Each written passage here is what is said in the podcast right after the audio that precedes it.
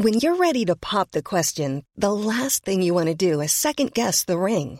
At Bluenile.com, you can design a one of a kind ring with the ease and convenience of shopping online. Choose your diamond and setting. When you find the one, you'll get it delivered right to your door. Go to Bluenile.com and use promo code LISTEN to get $50 off your purchase of $500 or more. That's code LISTEN at Bluenile.com for $50 off your purchase. Bluenile.com code LISTEN. The Andy Jaye Podcast.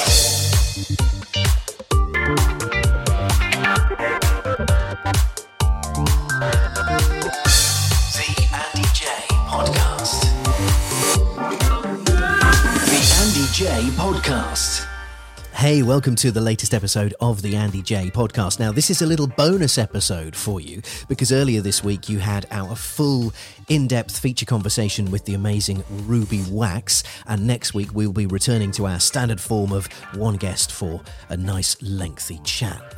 We tend to do about an hour with our guests at the moment, which I, I really, really enjoy. Anyway, these are three conversations today that aren't an hour. Um, the first one is Ricky Wilson, star of the Kaiser Chiefs, front man, um, also judge from The Voice, and well, I mean, you know, Ricky, he's done everything. He's just a brilliant guy, and he's great, great fun. Now, Ricky, I'm going to tell you about him in a second, but he's the first of the guests. Then we have the sensation that is Clare Balding, one of the most talented presenters and, and naturally gifted, brilliant on air talents that you, we've been lucky enough to witness here in the UK. She's just amazing. And finally, we have Honey Ross, who is just uh, such great company, such a thoughtful, clever young lady. And I wanted to find an opportunity to get her out because we aired the interview with uh, Honey on the radio a few weeks ago. And there wasn't, because it's not the longest of chats, there wasn't the opportunity to put out a separate podcast for it because I don't think anybody would have wanted a short, short broadcast. But that's why we wanted to wait until we had a couple of other guests that we could include her in so that that makes part of the listening experience. So Honey Ross is your last guest.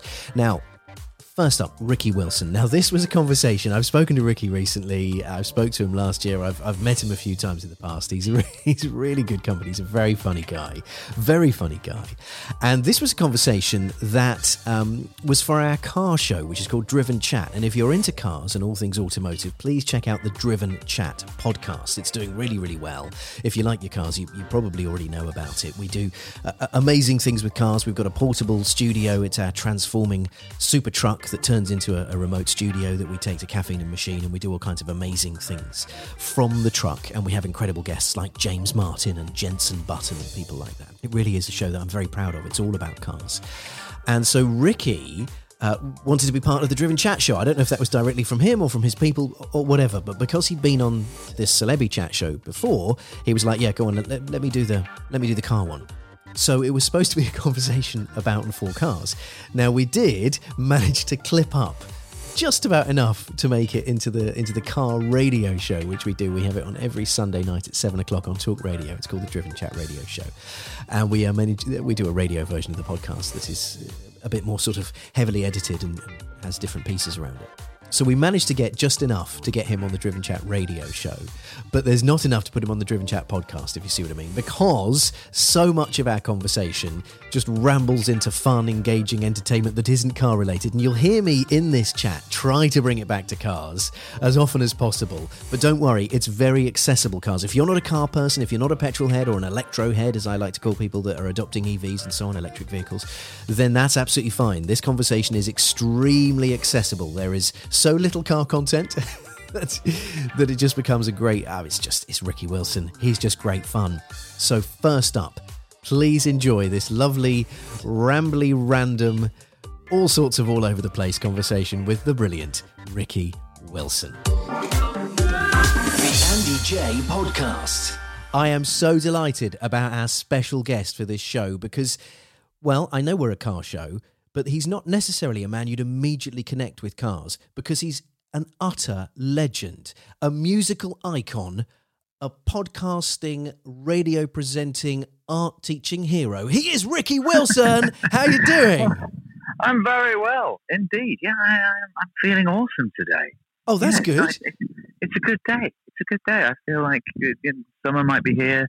Um, I've got my whole life ahead of me, and uh, things, are looking rosy. Well, That's a that's a lovely place to be, Ricky. I can tell. Right, last time we caught up, it was the beginning of lockdown, and you have done a lot since then. By the way, at the beginning of lockdown, you were lamenting your inability to wed, something you'd tried a couple of times at that point. You've Mhm. now done it. Tick. Mhm. Yep. You well done. By the way, Thank you, congratulations. thank you, thank you. Uh, there was another person there, but so I mean, that would have been a weird one if you just married yourself. I mean, it's it's a well, you know. I, I don't think I haven't thought about it. But um, the current laws don't allow, don't permit. Um, We've all been there, Ricky. We've all been there. But next time. Uh, however, you so you've done that. That's happened. Amazing. But one of the things Yep. you were saying to me is you were kind of you were kind of keen to explore the idea of writing a kids book. Yes, I was, and uh, because obviously, you know, there's two things as a celebrity that is uh, illegal not to have done, and that is a podcast. Um, they, they, they, when when you go to celebrity school, they say, "What's your podcast idea?" and you have to do one. and the other thing you have to do, which I think every single person of any note whatsoever has done, is write a children's book. Um, so yeah, I, I thought, oh well, if they can do it, I can do it too. But it turns out that uh, I, I, made, I, I made a children's record Yeah. it's it's not it's not ready yet, and I don't know when it'll because um, I I have been busy, which is weird because I feel very lazy. really? Um, yeah, very lazy. Uh, but but the, the the kids book now it's gone past the fun bit of making up silly stuff and funny rhymes, and now it's gone to the bit where people start telling you how you could change it to make it better. oh no. And and and and my problem with that is uh, I think it's perfect. um, but um, but I've been in a band for a long time, and, there is a point where you do start listening to A and R Man, and you've got to realise that you've got to well, you've got to separate the wheat from the chaff and know who's having an opinion because they're generally interested in making the thing you're trying to work on better, and who's just having an opinion so they can uh, say they were involved and oh. and keep their job. Now But that's a- I, I, but I, I, I think I'm good enough to figure that out. Yeah, I reckon so. Well, have you tried? Because for me, if I were doing a kids' book, there would be two different sources I would go to to, to kind of sense Yeah. check it. One of them would be children. Have you Oh tried? no, no, no, no, no! I have not. No, no, Well- no, I have not. I, I, I, I don't trust them. no, no, uh, no. I, the thing is, it's it's it's uh, it is exciting, and I have I have played some of the songs I suppose you call them to some youngsters, and they enjoy them immensely uh, as much as I enjoyed making it. So yeah, it's it's, it's, going, it's going pretty well. And who's the other group of people you would approach? David Baddiel. Yeah, well, he writes good children's books. He does. He writes. He What is that in the background, Ricky? Is that a Cylon? Are you? Are you? Have you Uh, entered the Battlestar Galactica landscape? I don't, I'm somewhere in London, and there's there's always a bell to be heard in London. It makes me feel happy. Um, I like I like buildings with clocks in them. They don't, uh, you know. I, I said this on a radio show the other day. If I could be mayor of London, any new build would have to have a clock in the side of it. It could be a digital clock, but I don't think they make enough buildings with clocks in them. Not inside them. I mean, on the outside.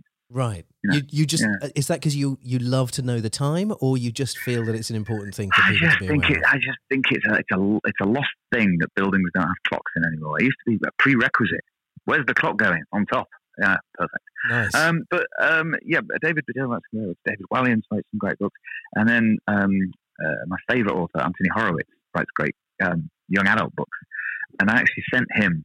This is this is this is brilliant, right? Because uh, as part of my album, there is a story which is kind of book-like, um, and uh, I thought, who who should I send it to? Shall I send it to the person I admire the most? Uh, good idea or bad idea?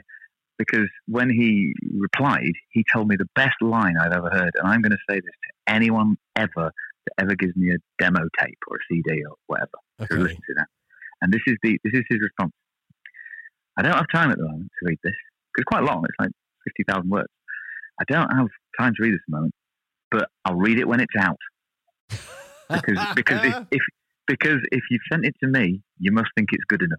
nice. That's a good line, isn't it? That is a it- good it- it- line. It's kind of like saying I can't be bothered, but Yeah. it's also encouraging, which I think's uh, magic.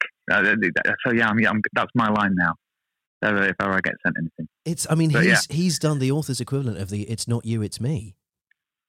perfect. I know. What a get out of jail free card. Yeah. Yeah. You've been let Mm. down and you still love him. No, no, I absolutely love him. I mean, I it's the only reason I go on holiday so I can catch up on the books he's written, the copious amount of books he's written. Yeah. Give me a give me a beach in Anthony Horowitz, and I am a happy man. Perfect. Perfect. Ricky, we've got lots to talk about, but I'm mindful that there's a car skewing show. So I, let's just mention cars very quickly. Uh, first up, Mini. Hmm? Do you still have it? Are you doing it up? Give me the story. do. I do still have a Mini. It's got a problem with its electrics. I don't know what it is, but the battery keeps running down. So I have the Mini. It's currently in a garage in Cornwall somewhere. I'm going to try and get it to London at some point. Uh, I've got the Mini. I've just got a new car. Oh, okay. Uh, it's uh, it's well, I don't don't don't. It's, I mean, I don't want to be down on the make of car because it's a very practical, family friendly car. But uh, I traded in the old. I did have a 2004 Rav Four. yes. diesel, You, you and? I are both former RAV4 owners. In fact, we're both former Yeah. Civic Type R and RAV4 owners, which means we're aligned in our choices. The Type Type R was spectacular. I, I Yes. enjoyed having it. It, it. I don't think it suited my personality very well, and uh, I, I stall it quite a lot while trying to impress men in bands. Yeah, when they wanted me to like you know do a little wheel spin off the uh, off the traffic lights, which I'm not saying I've done, but you know, No, it, but but the car is capable of it. Is is all. the that guy is capable. yeah. So they'd expect me to do that, and then I'd uh, I'd stall it. Um, but now I've, I've I've got myself a hybrid Rav4. Oh, oh, you've gone down the hybrid RAV4. You like the new styling of the new style RAV4? I I like it a lot. It's a little bit too big for me. Uh, I like because I do live in London, where you they, they do say you don't need a car, but you do when you have to leave London. That's true. um, and I do that quite a lot. Uh, I, I, I like it. I, I just wish it was about, I don't know, a quarter smaller. right. I mean, you could have Mm. bought a smaller car. Obviously, that would have been something you could have done. But I'm, but I'm loyal. well, do you, I mean, right? So, right, your car search, Ricky, because this is this is a new thing. I was not aware that you were a purchaser of cars. I thought you'd like to just acquire them via other people's gifts and things. So this is this well, is I know I news. know that, that, that's dried up a little bit. Um, uh, so I, I, I, I'm forced to purchase. But luckily, my father-in-law is an ex-car dealer, so it was Oh. it was an auction purchase, which was very exciting. Okay, so, Online, so online, we weren't there. We weren't there. You know, with a, no, no, no, no, no, no, no, oh, that's cattle, isn't it? When they, when they talk really fast, or do they do they do that at car auctions? I've not I've not noticed that. We, at car auctions, yeah, but I mean, if you go to a car dealership, you don't necessarily get, you know, the scat man trying to sell you a car. but no, but like a, a car auction because I've, I've seen them TV doing cattle auctions and you can't understand what they're saying. But I've never been to a car auction. But I, I did it online, I put in a number, and then about forty minutes later, it was mine. And that's uh, so. Yeah, I've got this second-hand hybrid Rav4, which I. Uh, this is the thing. It, there's lots of things in my life that I like to be flash about, right? And uh, cars aren't one because I don't really want to draw my attention to myself in that respect. That was the problem with the Civic Type R. Yeah, It really, it really did turn heads. It did. uh, Well, because it's glorious fun. But yeah, so, so Yeah. why have we why have we stayed with the Rav Four then, Ricky? What was the thing? Obviously, the hybrid nature of it means you can drive it without the ULEZ or whatever it is in London. Which is, Yeah, yeah, yeah, yeah. That is that. The parking's like it was something like four hundred pound a year. Now it's thirty quid a year. hey, I mean, that, that. I mean, I'm a northerner, so that for me was a, there's a reason in itself. Uh, I, I also like saying to Grace, my wife, uh, "Get in the Rav when Yeah. we're going somewhere," yeah, and I couldn't, I couldn't say that if I had, you know, a CRV or something. you would miss it. Yeah. Yeah, yeah, yeah. I would, I would miss saying, "Get in, get in the back of the Rav." She- um, She's not allowed to you sit up know. the front with you. She has to sit in the back. no, no, that's the dog. Dog gets in the back. He's allowed in the front. He's uh, and, and and also we have a we have a we have a system where uh, I do cross country driving, the the long hauls, and she does the inner city driving. 'cause She likes it. So arguably, don't she, like- she gets the tougher slog, Ricky. She gets the she gets Well, the heated gets a lot- arguments and the, the traffic lights. No, well, yeah, but she doesn't mind that. Whereas I, I hate that. I get I get wound up in the city, but and and I like I like the motorways and the country lanes. That's more my kind of vibe. And I've got to pry because you Mm-hmm. have made this new car purchase, which you've asserted is quite large, and you mentioned you described it as a family vehicle, right? And your your family at the moment is, is as you say, the dog and the wife. It's not Yeah. the, it's not the Sprogs. Are we future proofing here? Um, it, it's always it's always good to keep one eye on something else.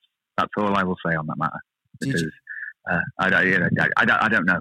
it would be an honour one day to have children, but it's it's not something that's guaranteed to everyone. So, That's, you're absolutely right. You're absolutely right. But did did you count the number of isofixes that it has? I haven't gone that far oh, down okay. this route. I, okay. don't, I, don't, think that's the first thing you do when you're deciding on starting family. No, that's true. It? Well, I, I, my most recent purchase has five isofix points because I have three boys. Well, there you go. Yeah. Well, there you go. It's always, I didn't know. These are all things that I didn't know were important. But, but um, I'm sure the RAV4 who got that covered. I feel like I'm doing an advert for for Ramp it does. When... I'm liking it. It's it's the most unlikely link up, and, and you know, I, am I'm, I'm still waiting for the Rav Five to come out. well, I could I could sense that Toyota PR people might send you a little message going, "Hey, Ricky, you know how you, you know, you're enjoying the Rav. Can we?" Can we lend you something else, perhaps? Yeah, it's, it's funny actually. I went on. Um, I had to send a video to. This is name dropping. Tony Hadley, who does a, who does yes. a car podcast, right? And he said that the last message he got was from Rod Stewart showing us around his car collection. So I did a spoof one. I was on my street going, uh, and this is the old 2004 RAV4. I was talking you through the RAV4 on, on Tony, Tony Hadley going, yeah, it's got the classic uh, missing hubcap. Um, the the uh, I don't even know what colour you describe it. Is it green? Is it grey? Who knows? Um, yeah, so uh, it, it was it was quite funny doing that to, on the same podcast as people that have got Lamborghinis and uh, and, and such. Me, but I'm not bothered. That's the thing. It's like you know the rest of the band have all got far superior cars to me, but um, um, I think cars are something you borrow. Well, look, let's let's work on this, Ricky. Let's find you something cool, right? Let's let's stay loyal to Toyota, all right? Mhm. Because you're they're the brand you have actually put your own money into, which is great. Yeah, I'm so, Yeah, yeah, so impressed with you for that, by the way. So I've got two proposals for you. Toyota get on the Mhm. phone. They say, Ricky, what can we lend you? Right? You need to get in the new GR Yaris. okay, You'd love it. uh, uh, yeah, okay. So the, I mean- GR, the GR Yaris is as close to the they're going to get to a, a Type R. So I reckon you're you and that. I think you're made, match made in I'm heaven. not. I'm not. I'm not keen on the name. Yar- it's, you're worried by the Yaris bit. Trust me, it's a hell of a car. Okay, okay. Well, I- I I'll- promise. I'll, I will trust in that. I mean, I didn't want to go down the route of um, a Prius because then people just assume you're an Uber driver. Okay, yes, that's true, and you'd be flagged down constantly and wondering why you know they'd be waving their phones at you, thinking what the hell's and, going and then, and then, because I'm, I'm a sucker for not trying not to be embarrassed by situations, I'd probably end up giving them a lift somewhere. you come on in. go along with it. Just go So- along with it. Yeah. okay, fine. You're not you're not into the Yaris because you don't like the name. How about Mhm. the GR Supra? Oh yeah, well, that sounds super. Yeah, yeah, yeah. Yeah. Okay, well that's so that's what you're going to ask for when they phone you up. Hello, Mr. Wilson. It's, Okay. it's, it's, the, it's the person from Toyota PR. So, uh, just in case you're listening, my number is 0946. oh no, is, that that'd be a bad idea, wouldn't it? That might. would Be, I mean, idea. well, it, I mean, it would be a little bit like chat roulette, Ricky. it really would, wouldn't it? You know, really we're going to try something new. I'm going to give out my number on air. You can all call me whenever you like. Would, As long as you, as long as you give me a car, that's fine. as long as one of you is Toyota's PR person that will lend me a car, it'll it'll be worth the the, the other calls. It'd be worth the hassle. Yeah, worth you know, the I, hassle. won- I wonder is there is there a celebrity if you were Mm-hmm. listening to a radio show and they did give out their mobile number and it was a celebrity you have no connection to, you can't just get to Mm-hmm. through your through your wonderful connection of people anyway. Is there someone if they gave out their number that you would call just because oh my god so and so has put their number out I got to try him? Probably Paul Rudd. He seems like a nice guy. Doesn't he? He does, doesn't he? Yeah. We could all be he- friends with got Paul Rudd. I bet he's got a Toyota. He seems like the kind of down to earth guy that drives a Toyota. No, he'll he'll have the GR Yaris. He's he's he's got it set. He needs a bit of speed in his life, but but still to look like a family man. There you go. That's that. That sounds like Paul Rudd to a T. Yeah. Or The Rock. Oh yeah. I bet. I bet he's got a Hummer though, hasn't he? It's a it's a Hummer, or it's I reckon he's probably got something like a Rivian, or he's got an early model of the the Cybertruck, the Tesla Cybertruck. I could see him. in Yeah, yeah, yeah, yeah, yeah, yeah, yeah. They, they, I mean, I don't think he has to purchase a car. I think people are desperate to put put The Rock in a car. Do you think he ever has to pay for anything? Um, his body.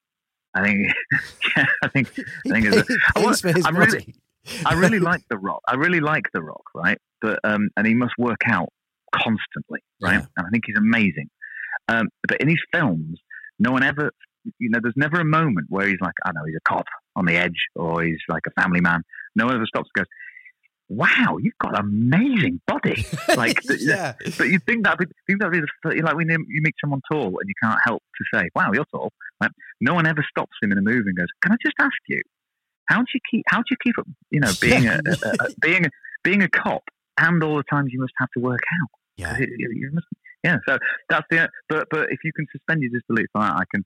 I don't think there's a rock film I haven't haven't loved. That's that's a fair comment, but you're so right about the physicality side of it. Because I, I remember the first time I ever met Sir Chris Hoy, which I imagine you have done. Have you met Sir Chris yet? Uh, you, no, I don't think I. He, he is enormous. I mean, he I, he's kind of almost our version of The Rock in terms of the man is built like a, the proverbial brick S house. You know, he's just Right, massive. yeah, got, got, got you, got you. And, yeah. and the first time I, I met him, I had to interview him. He'd he'd got out of a race car. And so I was kind of run over to And I put my hand on his shoulder just to kind of get him in the right position for the camera. And Yeah. I mean, my hand wasn't big enough. And I've not got small Wow. hands. He is, and I was, Right, and I've I, heard. I, that's the talk of the studios. isn't it? Isn't it? And I just. I just think I saw it scratched into the toilet wall. went. Jay's got big hands. Yes, that's correct. I have sizable hands, but they're nothing compared to Chris Hoy's shoulders. The man is enormous, and I just, I just went, "Holy moly!" You know, and he's like, "Yeah, yeah, yeah, yeah, pretty big." Yeah, yeah, I know. I know. He literally was. He was like, "Yeah." I think he gets it from everyone. It's like, yeah, I'm massive, right? Yeah, I'm. Yeah, I'm huge.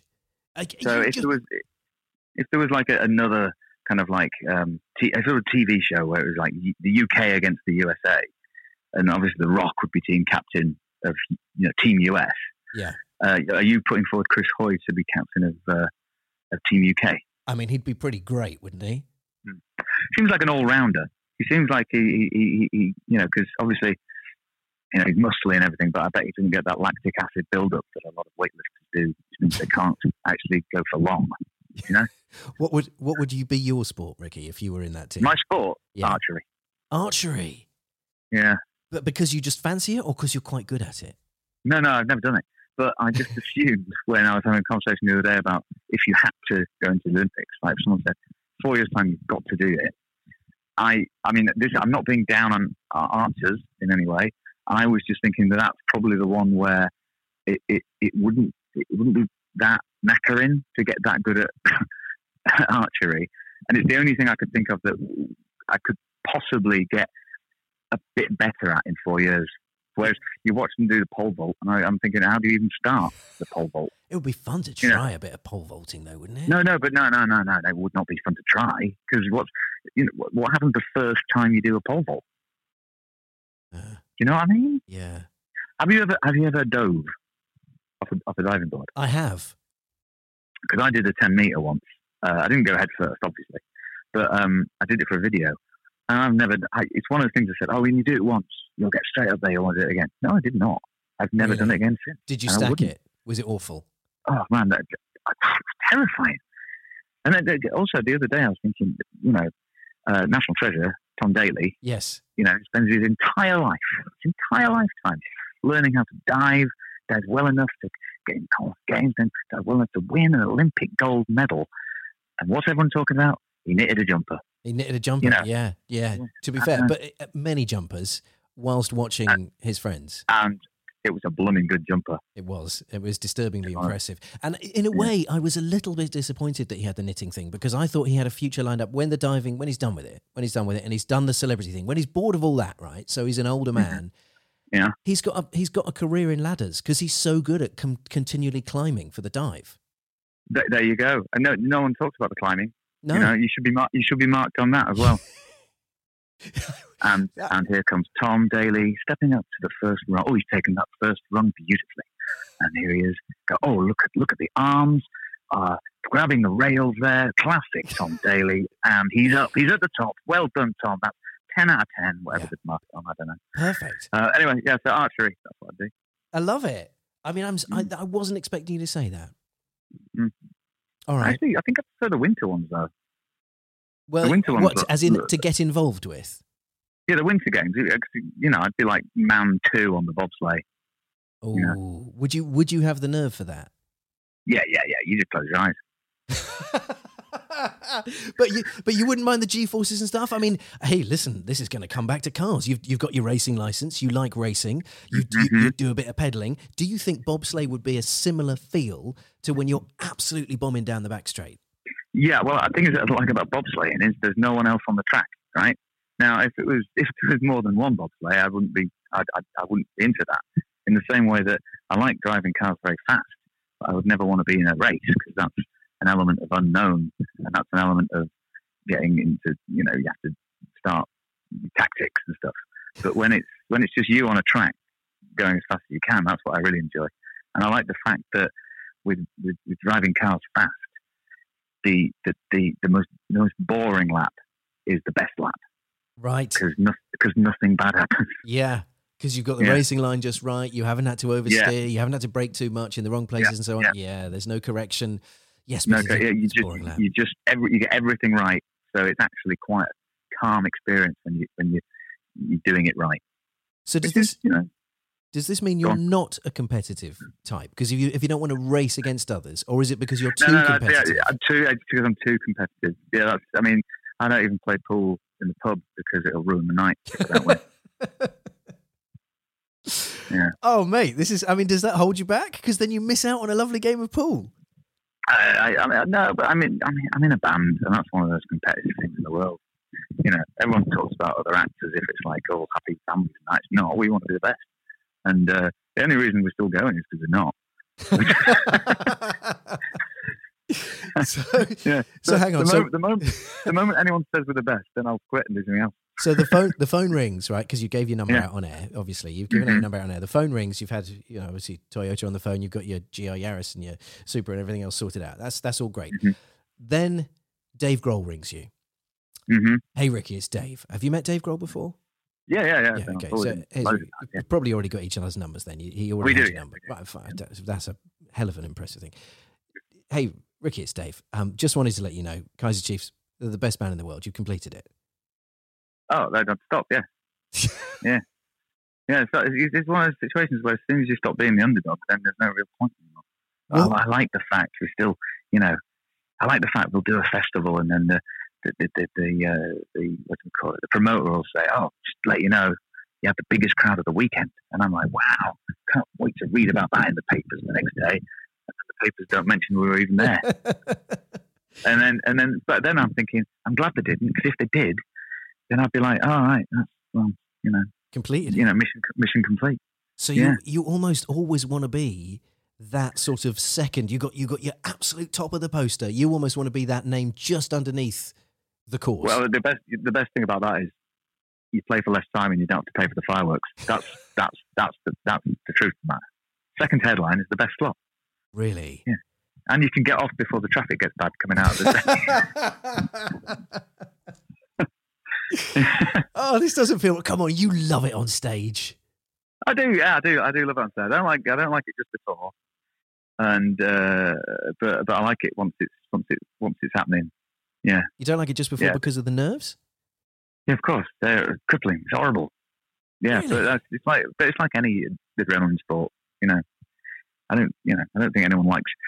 People's favorite bit about bungee jumping isn't standing on the edge. Surely, Yeah. The- well, maybe it's the- maybe it's that anticipation. maybe, it- maybe, maybe it is. Yeah, maybe it is. I don't, I don't know. I've never been bungee, jump, bungee jumping, I, I don't, I don't, I don't believe I ever would. Do you have a backstage routine? Because I imagine you as being a prolific lunger. No, no, I don't do any of that. I, Ah. uh, I sleep a lot backstage, but that's uh, that's something to do with uh, an adrenaline uh, lull before your body knows that it's going to need to store the adrenaline. So it kind of like just your body just gets more and more tired because it's it's it's, it's storing up in the glands. I don't like know that. the science. No, I I, don't know like the this. science behind it, but I'm guessing that's something to do with it. Are you familiar with man versus food? Of course, yes, yes, Right. of course. So there's there's a there's a myth that may be true, which is that before Uh-huh. every every eating challenge, he would have to do two two days before he would have to do solid cardio. I mean, just to the to the point of absolute fatigue for two full days. Then he'd do the food challenge because his body would be desperate for the far, for the for the carbs and so on. So he would Oh, be tricking his body to, to replenish it, and then he'd have to do a further two days once he's completed the Yeah. challenge or not. Of again of incredibly intense cardio, and it's the only way he could do it without completely Well, I mean, wrecking himself. He's, he's an elite sportsman in that respect. Uh, you know, we, we don't see any of this. We only see the, uh, you know, the 15 foot rack of ribs. We Yeah. don't see the prep and the, and the warm downs. Because he, as he's doing this, he's like warming up by like eating bigger and bigger things. Like he'll start with a, you know, a box of celebrations and have a mini Mars, a Mars bar from that. Then he'll have a mini Mars. Then he'll have like the regular Mars. Then he'll go for the king size. Uh, until he's like building himself up, or do you think he just starves himself? I, th- I, I would hope he just feels very, very hungry. You're listening to the Andy Jaye podcast, and we really appreciate having you here with us. If you're enjoying the show, why not leave us a lovely review and perhaps five stars and subscribe wherever you're listening, as it really does help. The Andy Jaye Podcast. Yeah, but I don't think I think feeling very hungry wouldn't be the thing you'd want to go into a food challenge because you know when you're very hungry and you go out for dinner and you have like I'm so hungry, I'm so hungry, I'm going to order everything and you get you get a starter, but as soon as you've had the starter, you're kind of like oh, I'm full.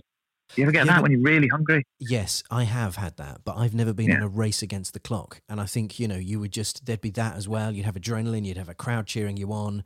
I think being, you know, the, the crowd cheering you on. No, I've never been cheered. Well, you know, it's usually just me and the wife. we should, it'd be weird. It'd be weird if she was cheering me. I, I think you should ask her to do that. Get Set you up a food challenge, maybe 15 burgers in 10 minutes, and then she Yeah, could well, just well, cheer you on.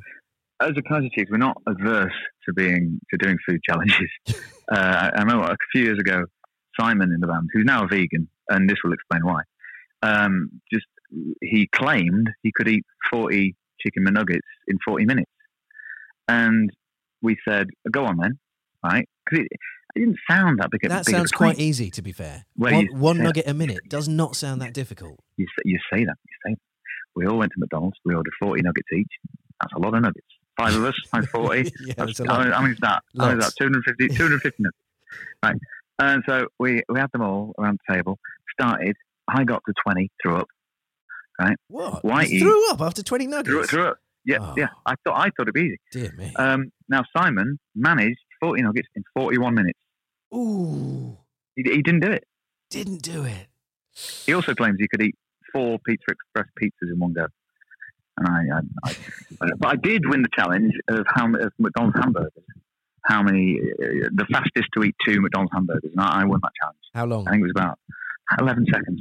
Whoa. Okay, now that's Yeah. impressive. That's cool. Yeah, thank, that's cool. That is everything, but not that is not cool. Well, no, I would say that's pretty cool because you lost you lost all my respect when you said you threw up after 20 chicken nuggets, but then two burgers in 11 seconds, right straight back. You received it all again. Yeah, but I I got lucky because I, I got rid of them. Um, I don't want to get too graphic, but the other guys who, who ate like I think Peanut did like 45 minutes something like that. The others that had eaten quite a lot of them, they didn't sleep well that night. Did they hallucinate? Very odd dreams. Um, And also in the research, I was thinking which are the best nugget to eat because you know they come in four different shapes. right, yes. Uh, so there's the bell, the ball, the bow, and the boot, right? now they're different sizes, and I thought, you know, maybe I think the boot, which is the thinnest of the nuggets, might be the easiest because it's like, I know, I don't, I don't there, there is a science to it, but let's not get too deep into it 'cause I don't want to encourage people to. I mean, yeah, you know, there's a reason they come in sixes. That's all I'm going to say. Right. Wonderful. Well, and of course, there are things that you can enjoy via a drive-through in your car. Look at that, Oh, seamlessly oh, God. returning to hey. Ah, circular, circular radio there. Oh, God, I don't know how you do it. Neither do I. do it. It's it's that it's the notes. I think I've written notes drive-through there. Uh, very good, very good, very good. Uh, Um, yeah, Ricky, you, you're doing a couple of things at the moment, as well as obviously your your Virgin Radio slot, sitting in for Chris, Uh-huh. uh, which is Yep. great fun, by the way. Are you enjoying it? Is it a laugh? I, I, I- it's it's a, a pleasure and an honor and a privilege. And it was that. I mean, the great Gaby Roslin was doing all the heavy lifting. To be honest, I, I didn't. I didn't even really do any homework. I just came in six in the morning. Ready was on, and just talked about what I did yesterday. So I, I, I didn't have to do any of the proper presenting. I was just sidekick Rick. They just they just let you have the massive studio, and that's you know that's fine. Yeah, yeah, yeah, yeah. That was good actually. Yeah, That's all good. Yeah, That's so all yeah, good. I enjoyed that. Enjoyed it immensely. But there's a two two things that we have to mention. Otherwise, your people will tell me off, and we'll never be allowed to speak again unless I Mhm. message you privately. Uh, the first one is you, you're you I mean, you're branching out, man. There's a new comedy Yeah. series on Sky Kids called Uh-huh. Dodo. You're narrating it. I'm narrating it. Yeah, I got I got the job of, as, as a narrator. Now, I heard from my management that would you like to narrate this thing called Dodo? It's a it's a it's a comedy cartoon for kids to kind of guide you through the trials and tribulations of being a you know being a secondary school, being a young kid, and all the problems that come with that. And I thought, yeah, I'd love to do that. Yeah. Well, let's sort out a Zoom meeting because it was you know deep into COVID times. And I uh, so I had the meet the meeting came and I didn't realise that it was an it was an audition. Right? I've never done an audition. Oh, that's not fair. Um, but then no, I tell you what though, as soon as it, because I was a bit like, this sounds like a fun thing to do. As soon as it was an audition situation, I was like, I'm definitely doing this because I'm not, I'm not losing out on audition, which I'm, you know, it's, it's for my first one ever. Competitive nature again, you see. There it There you go. So, but so I did the audition and uh, and I, I landed the role, and yeah, it is fantastic. Some great people doing it as well. Um, Dylan Llewellyn and Mark Watson, and um, it's very, very funny. Excellent. I'm going to get my kids on it. I've got three of them. They can watch Do it. do. It's on Sky Kids. You can Sky watch it. Kids. Watch it all at once if you want. I would. I actually, I'm a binger, so I would like to watch it all at once, please, if that's I've okay. heard. I've heard about Yeah, that. yes, the Also- big hands of binging. also- oh, I, I read that in the toilet wall as well. I've got to get. I've got to get some toilet paint clearly because there's, you know, there's a Yeah, lot of yeah, yeah, mistruths.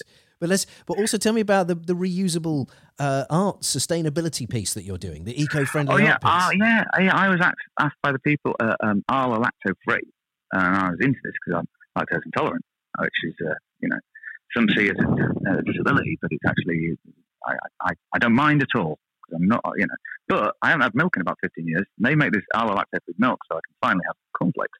And uh, but they uh, they've got this new packaging which is uh, more planet friendly and made of all renewable, reusable materials. And they, they gave me eight, 1,800 of these cartons to do uh, a, giant art piece in the style of like Art Attack. I mean, I'm not going to get sued for that. Uh, 25 meters by 25 meters art piece I did. Uh, if you want to check it out, can, I'll put it on my Instagram, but you can go to arla, arlalactofree.co.uk. And it was it was so much fun. I got kids from um, Settle and Kirkby Primary School to help me out because they've relocated their factory to um, to Settle, and uh, which is Yorkshire art. I'm into that, um, and lacto free. So it ticked a lot of boxes for me. And uh, yeah, we did this great piece of art to kind of get people aware of that, and uh, it was a great day out and a great piece of art. We had, we had a lot of fun doing it. This is mega because you have a master's in art. You were a, a- teacher uh, at Leeds College, weren't you, of art and design before the band? I was. I wasn't the best teacher in the world. Um, I started with about 35 pupils and ended up with 11. Oh I didn't, no! I didn't, I didn't, I didn't, I didn't lose them on a school trip or anything. It was just that they all decided to, that it wasn't for them uh, wow. because of my unique teaching style. But saying that, saying that, the BBC, CBBC don't seem to mind because they've given me two shows. I've got Ricky Wilson's Art Jam where I make make pieces of art, and I've, I'm now presenting with Vic Hope, Britain's Best Young Artist, for that as well. So yeah, That's pretty. got a lot, I've got a lot of, lot, a lot of fingers in a lot of pies. haven't you? Uh, And Mm. you said you, you know, you you're feeling really relaxed and chilled out at the moment. You sound massive busy.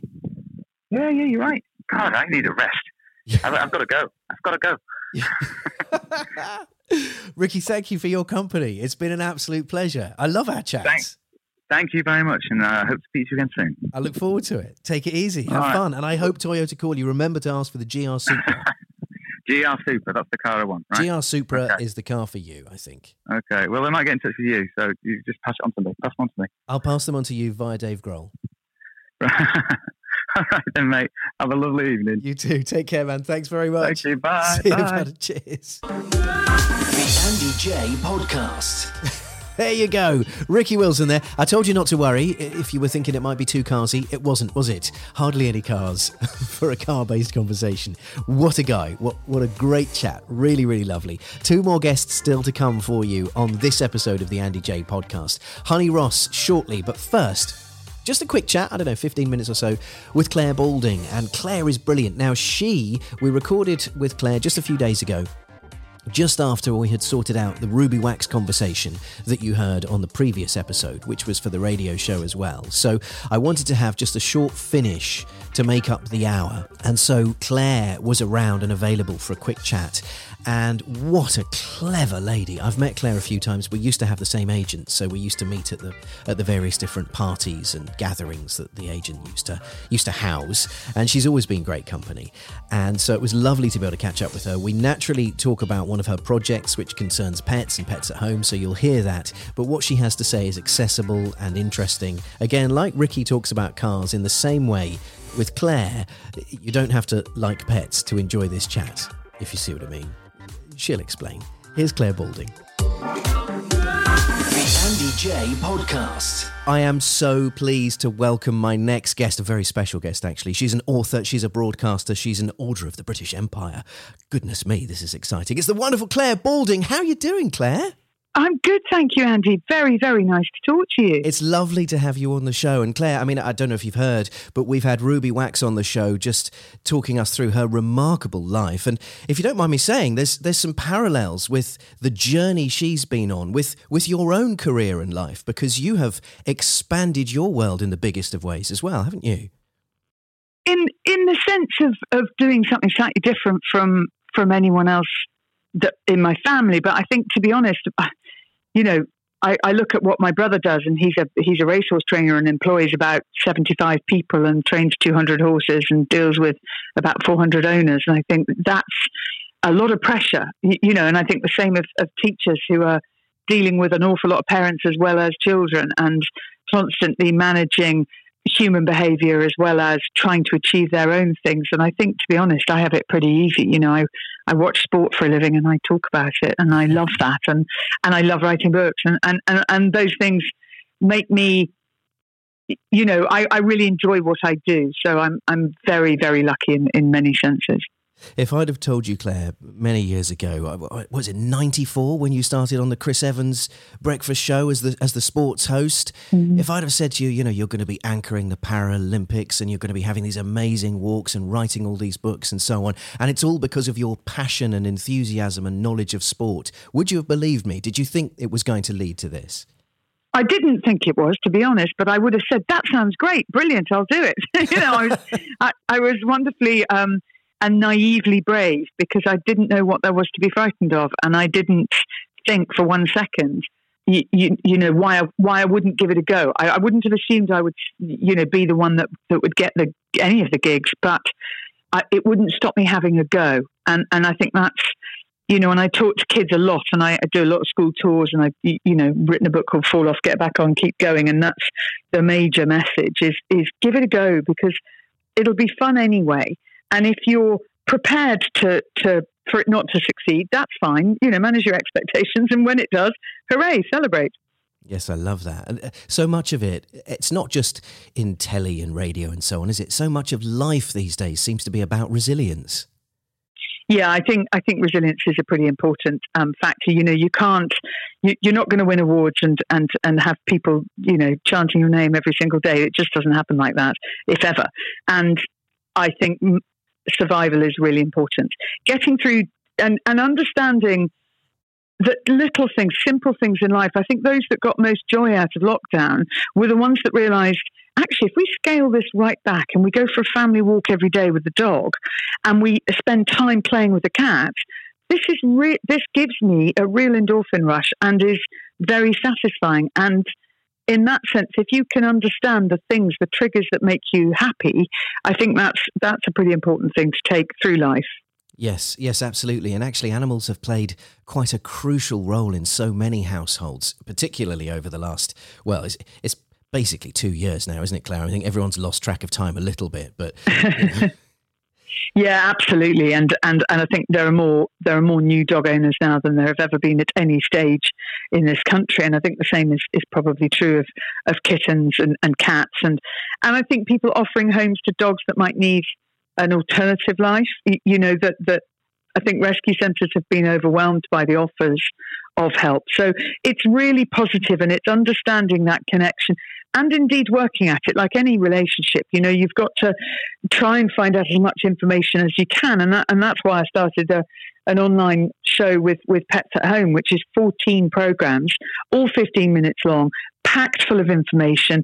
I talk to vets, I talk to experts, and understanding what you need to know. If you're a new dog owner or you're, you're a new cat owner, or you've got you know a leopard gecko. There's an there's an episode on rep- reptiles.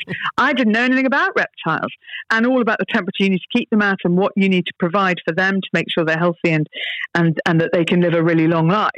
Um, so lots of stuff that I wasn't aware of, lots of things I do know, but I think get, getting the message across in a straightforward way and asking the questions that I think dog and cat owners would want to ask. I think that's pretty important.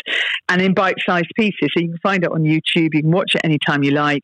And you can watch it again if you need to. Um, and I, I, was pretty impressed actually. Pets at Home as a, as a, you know, as a, as a chain of shops I didn't know this, but if you walk into a Pets at Home and you go up to any single one of the people who are working there, they will know. They're, they're all really, really well read. They're really well trained. They understand all sorts of animals. You can ask them questions about. I, I, our cat started fighting, and their mother and son. I had a long, long chat in the big um, pets at home at Milton Keynes.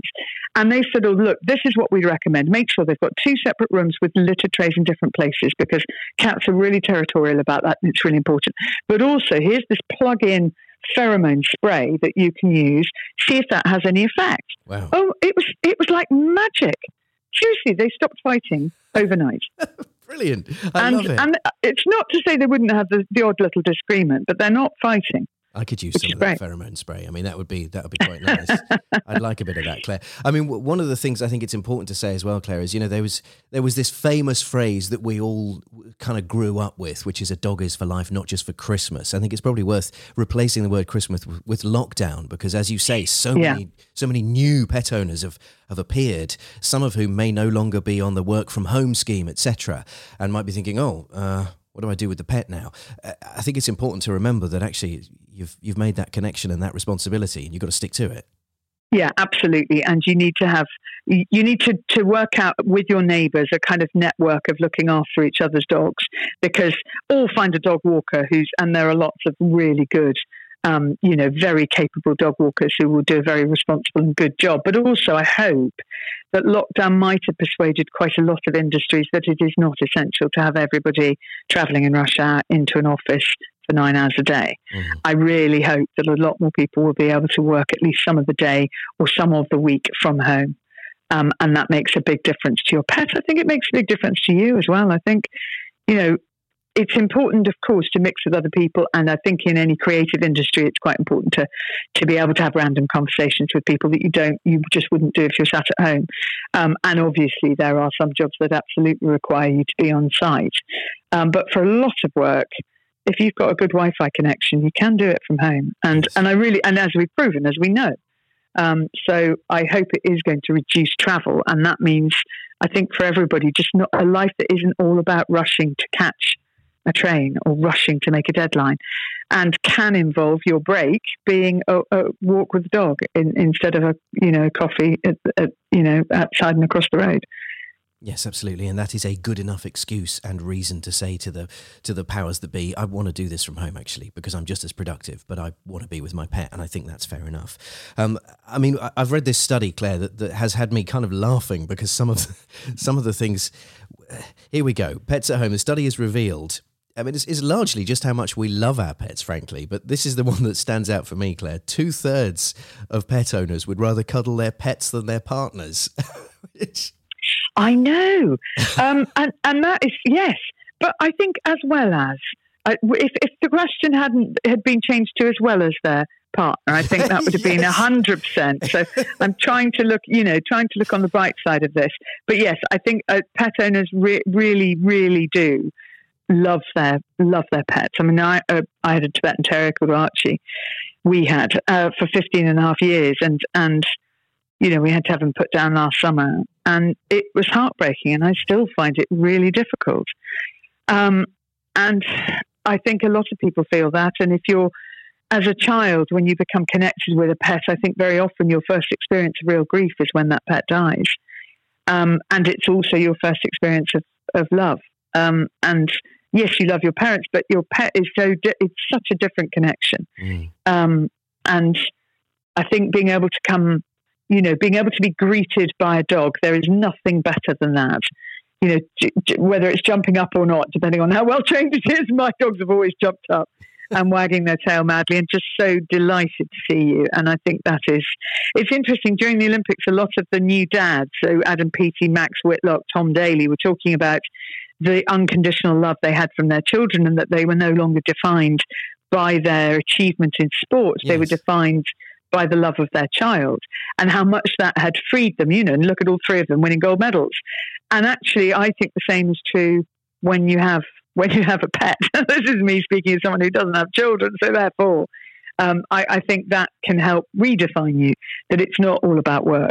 You know, it is actually about you know what what's what's my relationship like with my with my animals, and and how much can I enjoy that and and and sort of savor that. I, I do this thing called Dog Fest, which happens through the summer and is happening again this summer, and it and it is a festival for dog owners. And I know that sounds different. It's really fun. And and just like why why would that why is that any dafter than people gathering because they like music?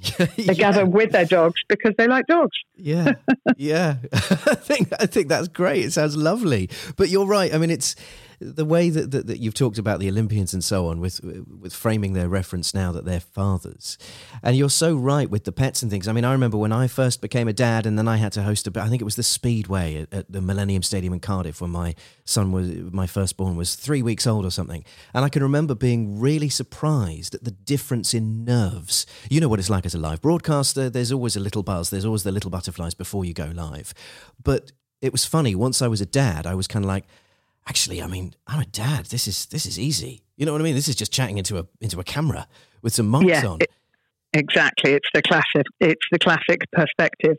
Um, you know, check. Yes. Suddenly, oh, I see. Yes, there are way more difficult things in life, and Yeah. and much more important things in life than this. Yes, and I think it's the same when you've been up all night with a whimpering puppy, you know, and you've got them through it, and actually they're absolutely fine. Yeah. you could you can Yeah. take on the world, can't you? Absolutely. And and I think that level of um, you know you get really concerned. Lo- Lots of people are very fearful about about what might go wrong with their pets, and for some people that stops them getting an animal because they're so scared of that attachment. Uh, we we um our sort of joy last summer, so we had the you know obviously the real sadness of losing Archie. Yes, I'm sorry. On the plus side, the real joy was Button, our cat, having kittens. And we gave, she had five kittens, and that whole night was really, I mean, honestly, it was like an episode of Call the Midwife. But our, ne- our next door neighbours, we gave them one of the kittens. And the father had been, so, he was, his, fa- his father had not let them have pets as children because he'd never got over the loss of his dog. So for Mark, father, this was the first time he'd ever had an animal that he re- and he absolutely adores this kitten as well, and he, and he's done a lot of work from home, and he and Iggy have become very very connected. But isn't isn't that interesting? I think for some people, the, the trauma of loss stops them ever enjoying the, the all the benefits that I think pets can bring you. So I hope with with the pet care show, there's really sensible advice there that could give you the building blocks that make you feel confident about a life with an animal. And that's what it is. It's not just having a pet, it's a life with an animal and helping you choose what the best animal for you might be. Yes, I love it, and of course that realization that your heart is big enough to love again. Once you've lost an animal when you, you start again, you can manage it, and it's it's still Yeah. glorious and wonderful. Um, Clare, how do we find out more about this? Is it is it on the Pets at Home website? Yeah, absolutely. And and essentially, um, it's called the Pet Care Show, and you can find it on YouTube. Fantastic, Clare. What a pleasure it's been. Brief but delightful. Thank you so much for Andy. joining us. Really appreciate it. Lovely to talk to you. Take All right. Bye bye. Bye bye. Thank you, Clare. The Andy Jaye Podcast. Always lovely checking in with Clare. She really is. Uh, what a talented, what a talented broadcaster. She's phenomenal. I've watched her do her thing from oh, ah, many, many moons ago. I'm trying to remember how long ago. I think she broke onto the scene in 94, 95. So it's been a long, long, long time that I've been watching Clare just deliver excellence on whatever she's hosting, be it the Paralympics or the horses or whatever it might be. Crafts and her walks and her, her podcast is excellent. Yeah, she's just brilliant. Love her. Right, last conversation for you for this bonus episode. And this is a very special young lady who you're probably aware of, Honey Ross. She's Jonathan Ross's daughter, which, so she's obviously been on Celebrity Gogglebox, which is one of the ways that people have got to know her, but she's also a model and an advocate for uh, plus sizes and, and body confidence and all sorts of important issues. And she's very, very well spoken. I thought she was excellent company, and I'm so pleased that we're giving an opportunity to be able to get her on this show uh, for you to hear, really. I just think she's great. So here we go. We've heard from Ricky Wilson, we've heard from Clare Balding, and now it's the turn of Honey Ross. Andy Jaye Podcast. It's time to continue our hat trick of wonderful women. I'm delighted to welcome to the show a writer, a podcaster. You'll know her from things like Celebrity Gogglebox, and she also just happens to be the daughter of Jonathan Ross. It's the wonderful Honey Ross. How are you doing, honey? Hi, I'm doing very good today. How are you? I'm alive and kicking, thank you. Yes. Fantastic. Diving in like it's the weekend and hurrah. That's I mean that's what I say basically. Now honey, let's let's have a chat because we know you obviously with the whole world has watched you, well, at least the UK has watched you on Celebrity Gogglebox, which is just, I mean, what a lovely show. What a life affirming piece of joy that is. But of Complete. course, well, actually, let's, let's just go down that route for a while. Is it fun to be on? Is it good to do? It was a delight. I mean, in terms of, it was one of the nicest days of work I've ever had. It was so wonderful to get to work with my family like that. And yeah, would love to do it again. Was absolute joy. And what a special show they make. Really, They really one of the do. best things we put out as a country. Yes, and and that seems to reflect the nation so beautifully. You know, it's it's so nice with the cross section of people they have on there. But I imagine, honey, when they called you and said, right, so basically you got to just hang out on the sofa with your partner, your dad, your brother, and watch some telly. That can't have been a hard decision. Oh, I mean, no, no question. You know, all of us were just so excited. We're all such fans of the show, and just yeah, the, the idea to get to work together was just heaven. Because you know, when does that happen? What a dream! Yeah, yeah, yeah, yeah, yeah. And also from watching it, it didn't look like you guys were performing. Do you know what I mean? It didn't look like you were kind of competing with each other to get the funny lines in or to have the best reaction. You just seemed to be being very real.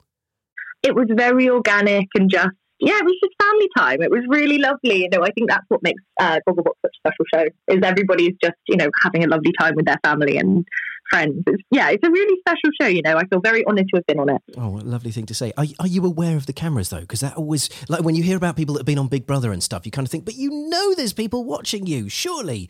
But do you just forget?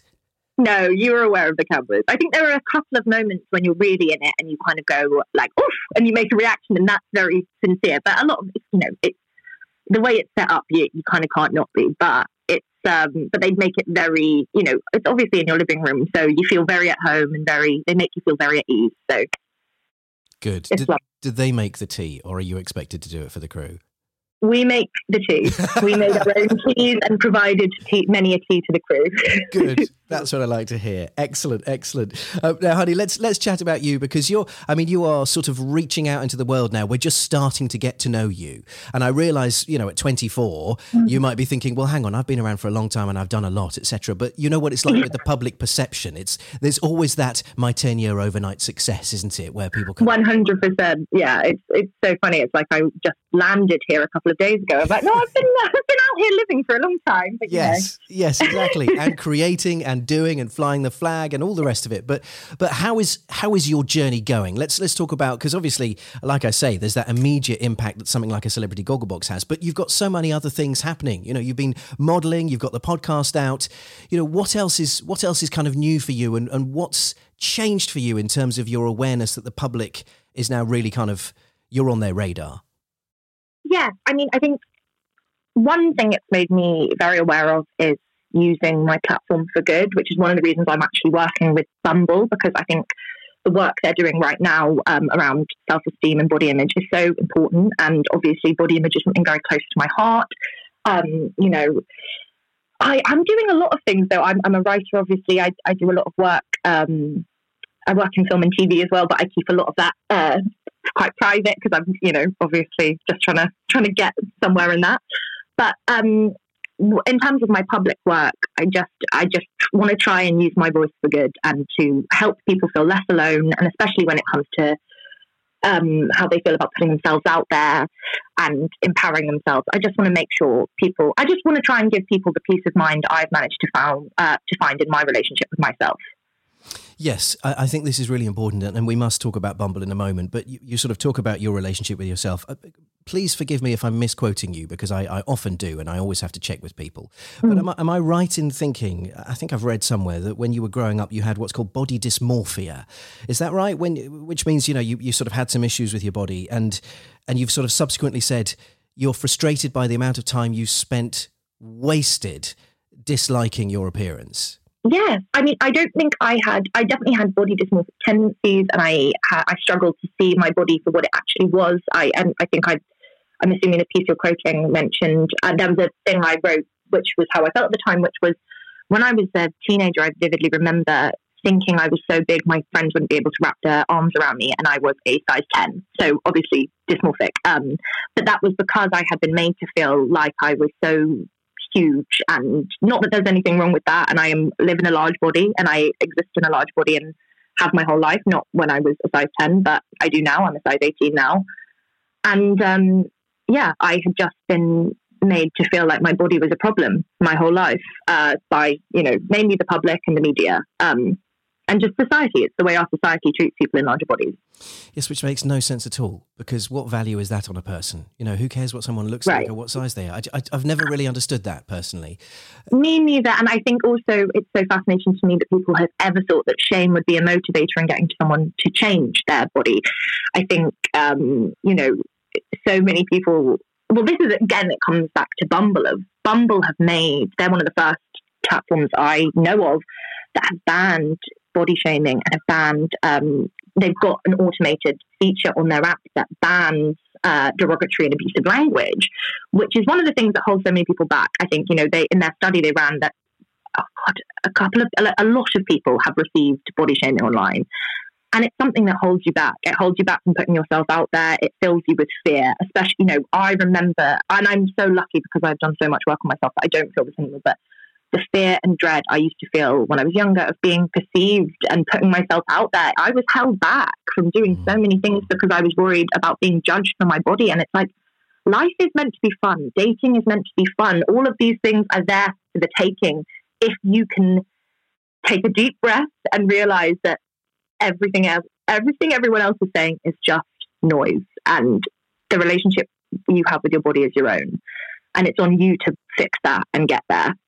Yes, yes, and the internet is full of just noise. And I imagine some of the people that are body shaming are sitting at home, perhaps with bodies very, very similar to the people that they are shaming, but because they're hiding behind a an egg or whatever it might be, then uh, you know you just don't know. Uh, let's let's talk about Bumble because you're going to have to discuss this with me properly, honey. I have no real idea about these things. I'm a very old man with children, and therefore the dating scene is is thousands of years ago for me. But Bumble, um, well, just tell me what it is. you know, it's a dating app, right? Bumble is a wonderful dating app. Basically, it's always been very progressive. So women make the first move on the app, and it has always been an app that wanted to kind of make sure women feel safe in the dating space because it is a space where a lot of women have received kind of a lot of abuse and negativity and derogatory, unsolicited messages. Um, so Bumble are taking it one step further, and they have got a zero tolerance policy of body shaming on the app.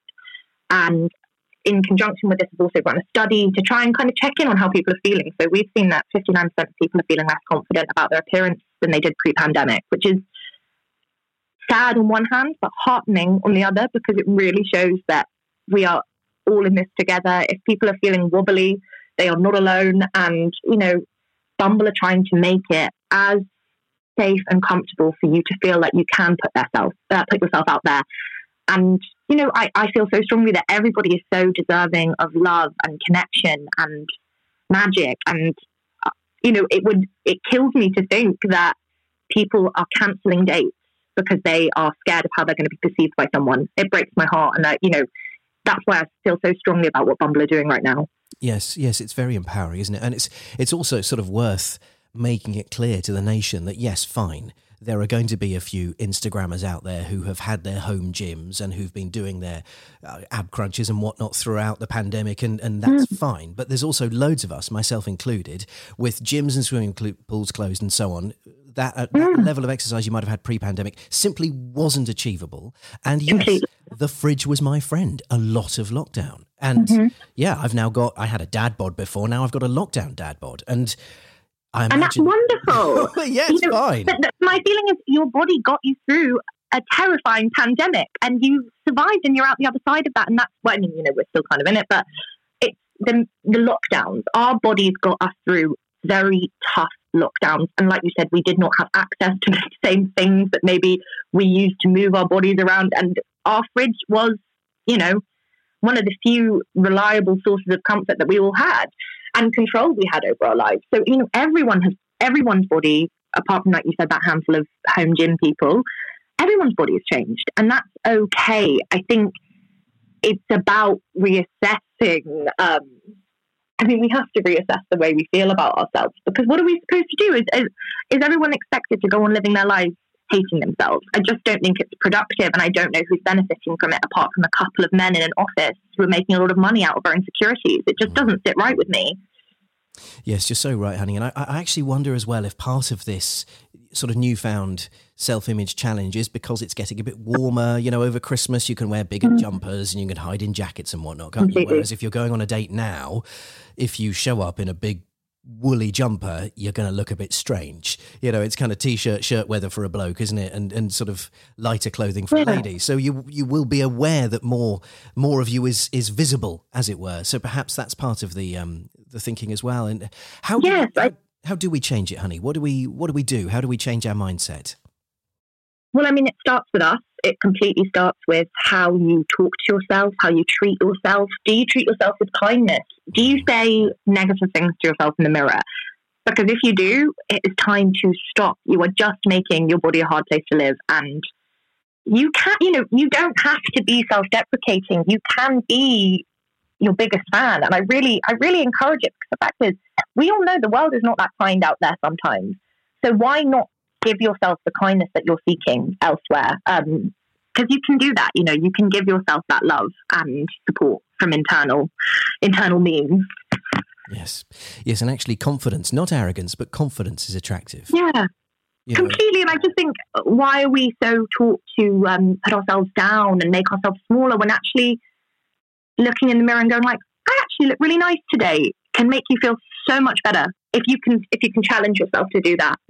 Um, but there are so many things that one can do to work on their relationship with their body. You know, me and uh, my co-host of my podcast, uh, The Body Protest, Nadia Craddock, often talk about the kind of toolkit of self-care that you can use when you are having a bad body image day. Um, and the things that you can do to kind of reconnect with your body. Because I think a lot of the time, social media and life just leave us feeling very disconnected from ourselves. And it's so important to find those moments of reconnection, um, you know, going out in nature, doing yoga, things like that, that just remind you that you're so much more than your body.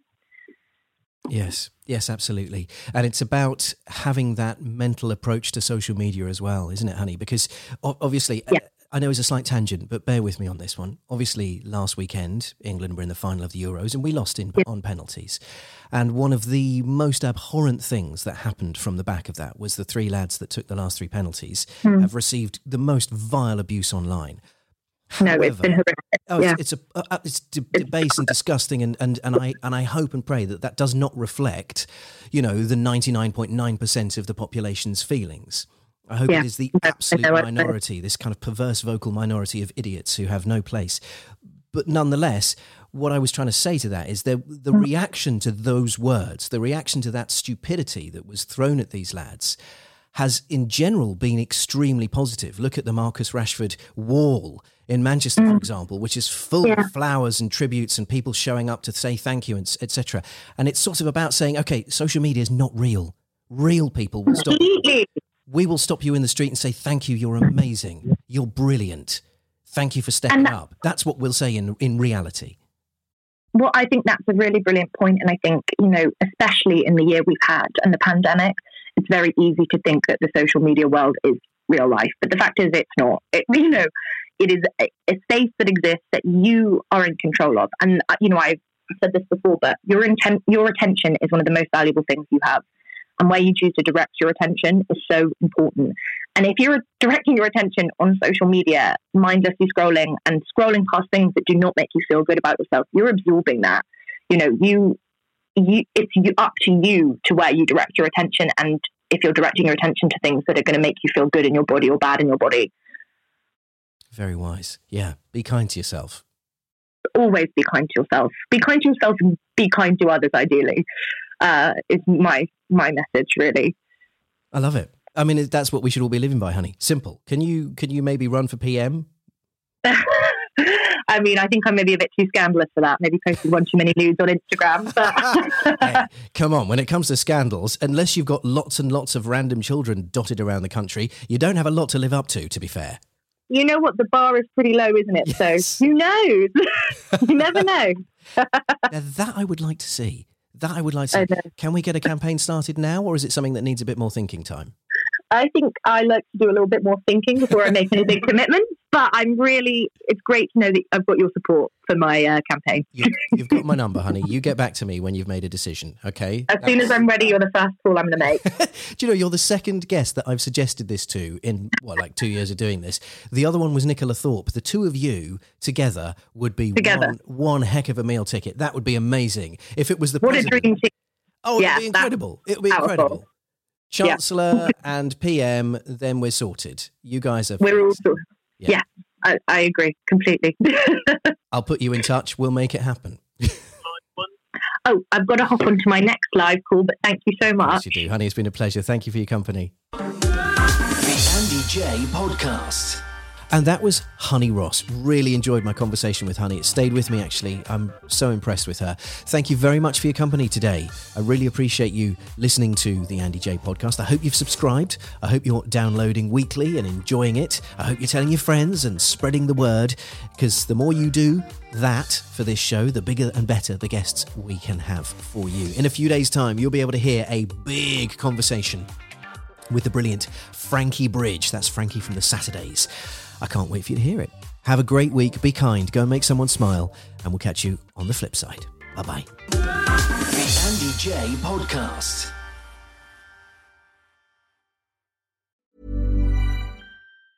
Planning for your next trip? Elevate your travel style with Quince. Quince has all the jet setting essentials you'll want for your next getaway, like European linen, premium luggage options, buttery soft Italian leather bags, and so much more and is all priced at 50 to 80% less than similar brands. Plus, Quince only works with factories that use safe and ethical manufacturing practices. Pack your bags with high-quality essentials you'll be wearing for vacations to come with Quince. Go to quince.com/pack for free shipping and 365-day returns.